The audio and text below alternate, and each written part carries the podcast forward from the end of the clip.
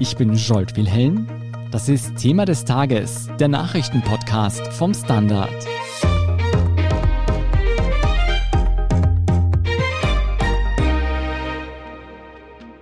Ist der grüne Pass einmal da, soll trotz Corona vieles leichter werden. So lautete zumindest das einzige Versprechen der Regierung. Nun ist der digitale Nachweis für Getestete und Genesene auch für Geimpfte verfügbar. Doch wirklich rund läuft das System, das eigentlich schon im April zum Einsatz hätte kommen sollen, auch Ende Juni noch nicht. Wie der grüne Pass funktioniert und woran es noch hapert, darüber spreche ich gleich mit Gabriele Scherndl und Miki Manakas vom Standard. Und Moussa Al-Youssef erklärt uns anschließend, wieso Österreich bei der Digitalisierung so oft versagt. Ela, mit viel Verspätung ist dieser grüne Pass nun auch unter Berücksichtigung der Impfungen verfügbar. Was genau bringt dieser grüne Pass in seiner jetzigen Form? Also dieser grüne Pass, der ist in Wahrheit in erster Linie mal ein P D F-Dokument. Mhm. Und das bringt, dass ich nachweisen kann, dass von mir eine geringe Gefahr ausgeht, das Coronavirus zu übertragen.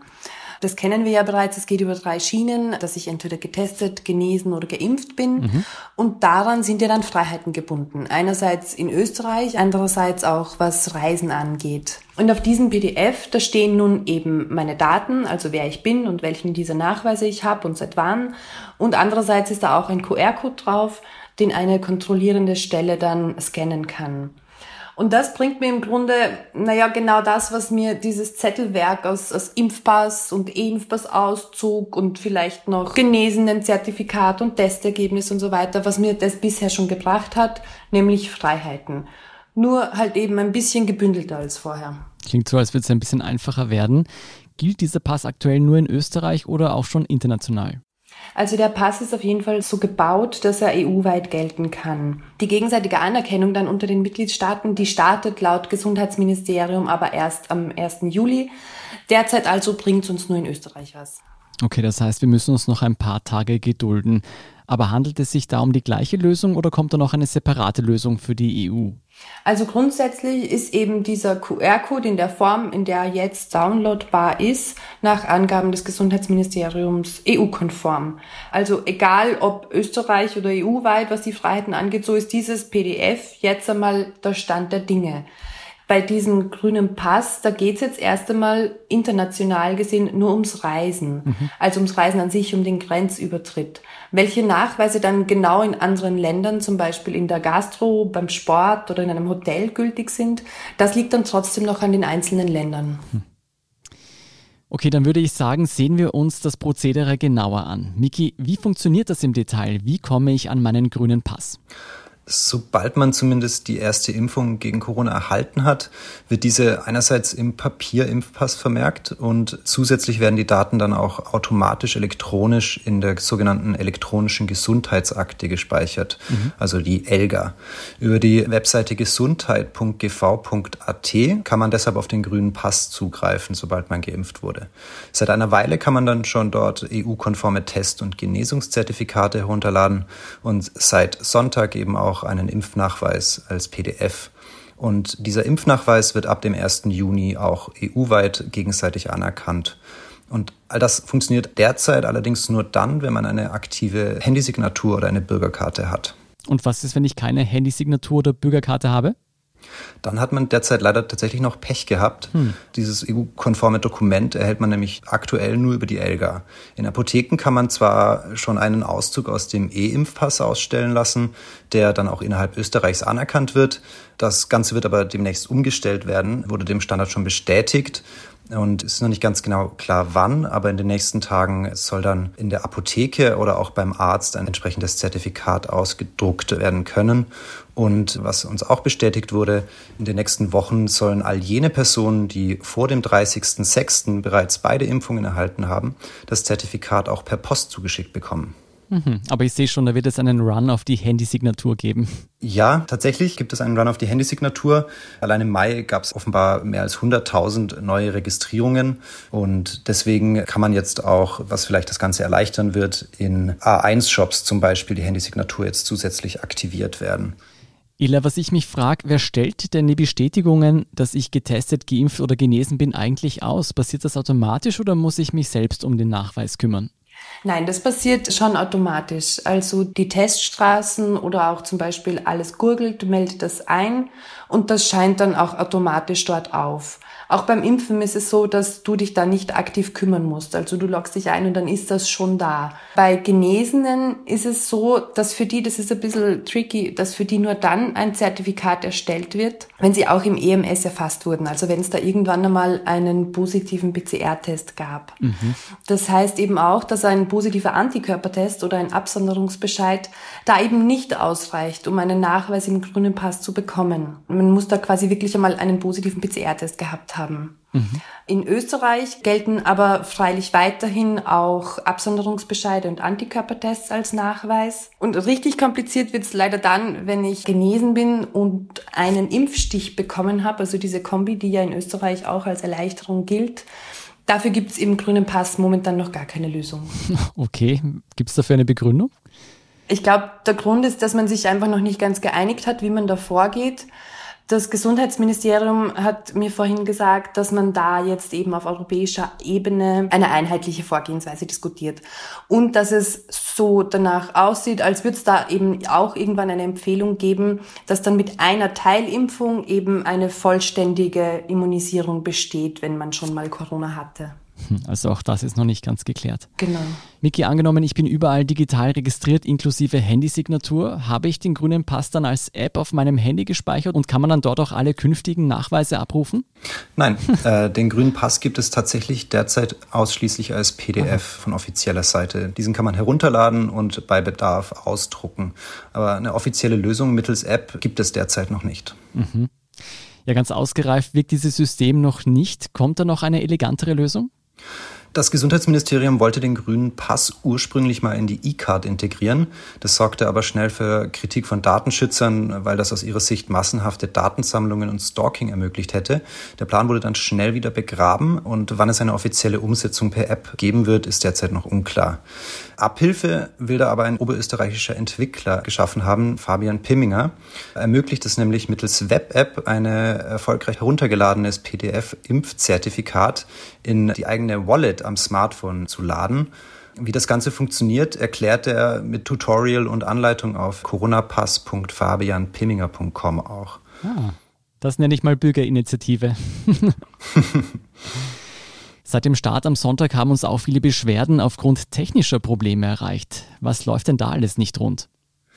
Die Nachricht über die Verfügbarkeit dieses E U-Impfzertifikats scheint sich wie ein Lauffeuer verbreitet zu haben, mhm. woraufhin es schlicht zu einer Überlastung des E L G A-Portals kam. Also es scheint tatsächlich am Traffic gelegen zu haben, dass einfach so viele Menschen gleichzeitig auf diese Webseite zugreifen wollten und ihren Impfnachweis herunterladen wollten, dass diese unter dieser Last zusammengebrochen ist. Also zahlreiche Nutzer haben dann davon berichtet, dass sie sich nicht einloggen konnten oder erst nach dem fünften Versuch sich erfolgreich einloggen konnten. Mhm. Es ist jetzt nicht ganz klar, ob das tatsächlich an einer Überlastung der Webseite selbst liegt oder möglicherweise auch an der Handy-Signaturverifizierung. Mhm. Du, wie kann denn das sein? Der grüne Pass hätte ursprünglich schon im April verfügbar sein sollen. Jetzt gibt es diese unausgegorene Erstversion, es gibt technische Gebrechen. Was denkst du, ist da schiefgelaufen? Ja, ursprünglich war das Ganze bereits für Ende April angekündigt, das ist korrekt. Allerdings kam es schnell zu Verzögerungen. Als Grund wurden Probleme mit der technischen Umsetzung genannt als erstes. Anfang Mai kamen dann Datenschutzbedenken wegen der geplanten Integrierung in die E-Card auf. Ende Mai dann erneute Kritik wegen einer Datenbank, die geplant war, in der Gesundheitsdaten mit aktuellen und historischen Daten über das Erwerbsleben, das Einkommensniveau, etwaige Arbeitslosigkeiten, den Bildungsweg und Krankenstände geimpfter und genesener Personen verknüpft werden sollten. All das zusammen, also eine Kombination aus technischen Problemen und diesen rechtlichen Unklarheiten und Bedenken, scheint dann die Umsetzung stark verzögert zu haben. Hm. Jetzt kann man diese beiden Dinge zwar inhaltlich nur schwer miteinander vergleichen, aber irgendwie erinnern diese Probleme schon an das Desaster rund um Kaufhaus Österreich. Mutzi, wieso funktioniert die Digitalisierung in Österreich so oft so schlecht? Ich glaube, in vielerlei Hinsicht liegt es daran, dass bei den politischen Entscheidungsträgern einfach die fachliche Kompetenz fehlt, man aber gleichzeitig immer vorpreschen möchte. Also ich erinnere an Stopp Corona, wo es auch darum ging, dass wir die ersten, schnellsten waren. Das Gleiche war mhm. auch beim grünen Pass geplant, ist dann nicht passiert und hat sich um mehrere Monate verzögert. Ich glaube aber, dass die Behörden selbst jetzt nicht diejenigen sind, die da inkompetent sind. Also man muss da schon auch eine Unterscheidung treffen. Es gibt sehr viele sehr I T-bewanderte Menschen unter den Beamten. Aber man merkt halt, dass vor allem von oben oft die Anforderungen für die jeweiligen Services fern sind von der gängigen Praxis. Also da werden auch viel zu wenig auf Expertenmeinungen gehört, die es ja theoretisch gibt und die zur Verfügung stehen. So ist jetzt nicht. Und gerade beim grünen Pass gab es da speziell in Sachen Datenschutz sehr viele Pannen, bei denen man, wenn man auf Personalebene gefragt hat, gemerkt hat, dass vielen doch eh bewusst ist, dass das so nicht passt und dass sie es gerne anders hätten. Aber die Entscheidungsträger da erstmal abblocken, bis es einen Aufschrei in der Öffentlichkeit gibt. Was müsste denn geschehen, damit sich daran etwas ändert? Also eben, man müsste eben aufhören, bei der Entscheidungsebene so parteipolitisch zu arbeiten, zum Beispiel indem man jetzt nicht mehr fast sämtliche Aufträge unabhängig vom Anforderungsprofil an irgendwelche Parteien und Unternehmen vergibt. Mhm. Aber man müsste auch allgemein die Kompetenzen bündeln und sich überlegen, ob Föderalismus in puncto I T eine gute Idee ist. Also das haben wir zum Beispiel bei den Teststraßen gesehen, aber auch die Services selbst sollte man einheitlicher gestalten. Also wenn wir wirklich ein modernes E-Government wollen, dann müssen die meisten Dienste beispielsweise über die digitale Amt-App gebündelt aufrufbar sein, anstatt sich durch zig Ministeriums-Webseiten zu kämpfen, die noch dazu teilweise noch immer nicht für Smartphones optimiert sind. Und die Oberflächen selbst sollten zumindest so ausschauen, als kämen sie wirklich alle von der gleichen Regierung und vor allem aus demselben Zeitalter, weil das schaut bei dem Webdesign mancher Plattformen nicht so aus. Es klingt so, als würdest du ein Ministerium für die Digitalisierung Österreichs fordern. Hm. Oder zumindest eine einheitliche Stelle. Ja, also äh, theoretisch gibt es das ja, aber es ist halt irgendwie alles Kraut und Rüben und nichts wirklich so, dass es gebündelt und wirklich durchdacht umgesetzt wird. Und das müsste sich halt ändern. Dann hoffen wir mal, dass die Entscheidungsträger in Österreich deine Worte jetzt hören. Vielen Dank, Moussa Al-Youssef, Gabriele Scherndl und Miki Manakas für diese Einschätzungen. Ich danke. Wir sind gleich zurück.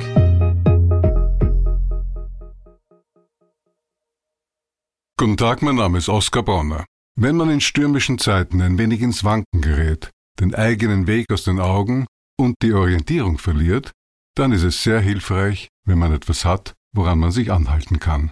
Der Standard, der Haltung gewidmet.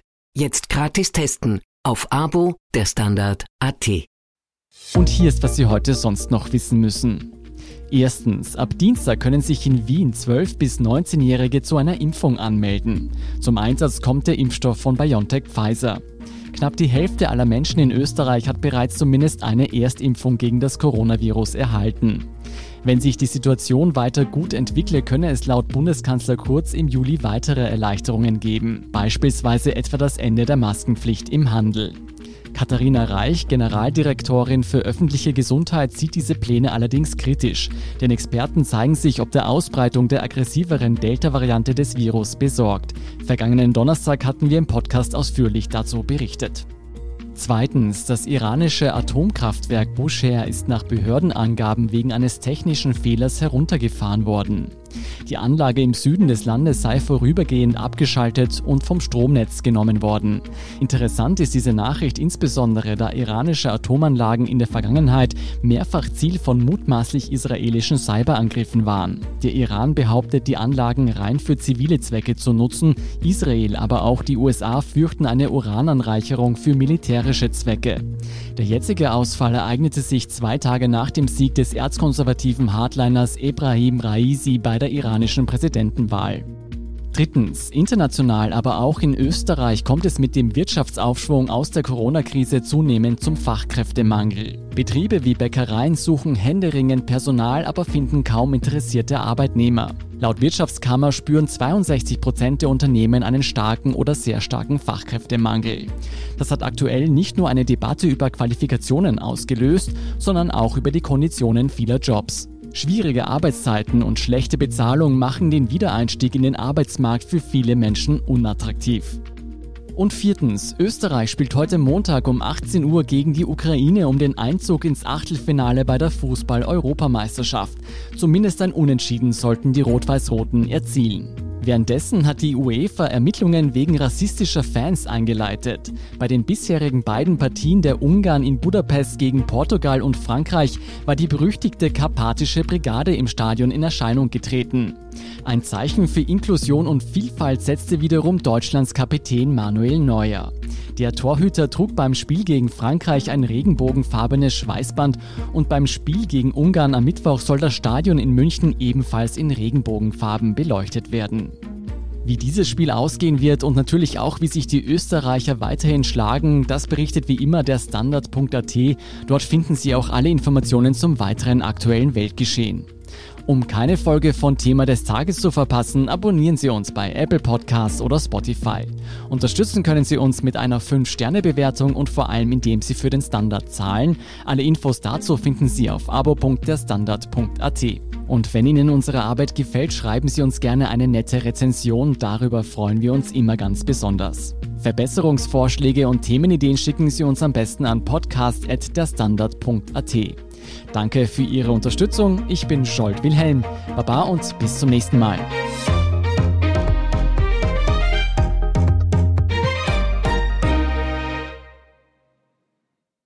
Guten Tag, mein Name ist Oskar Brauner. Wenn man in stürmischen Zeiten ein wenig ins Wanken gerät, den eigenen Weg aus den Augen und die Orientierung verliert, dann ist es sehr hilfreich, wenn man etwas hat, woran man sich anhalten kann. Der Standard, der Haltung gewidmet. Jetzt gratis testen auf abo punkt derstandard punkt a t.